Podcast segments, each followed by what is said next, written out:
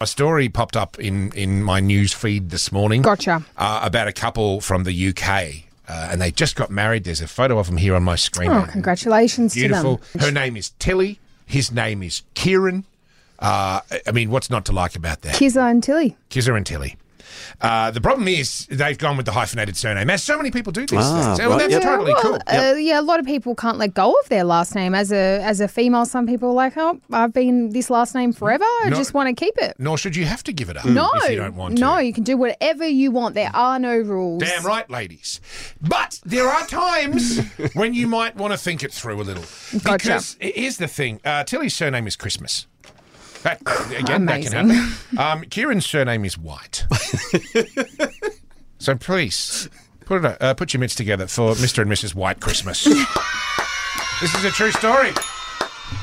True That's story. amazing, Out of though. At Dorset. least that's a good hyphenated last Yep. name because you, you come across some pretty terrible ones. Well, this story prompted us to dive into Google, Oh. where there are many riches. And the, and the thing is, uh, you you could scoff and say a lot of these are just made up by people, but No. the ones I saw were attached to news, News- articles. yeah, newspaper clippings. Um, uh, I, I found a couple that made me chuckle. Uh, I'll open the bank cam with the lovely Rachel Haar. oh, this was. Uh, I was going to do oh, this one. really? Yeah. Rachel Haar Yep. Uh, got married to a bloke called Daniel Hardy, so now she's Rachel Hardy Haar. Why would you just take one of the other last name? I don't That was understand no fun. hyphenated. Or put it round the other way. Yeah. Ha hardy. Got a couple more, Yeah. Mm. but, but this one I love, for, for, and, and you will too, Cam, because reasons. What if I told you Amy Moore married Anthony Bacon? Oh, So she is now And they Amy hyphenated it. Moore Bacon! that's so funny.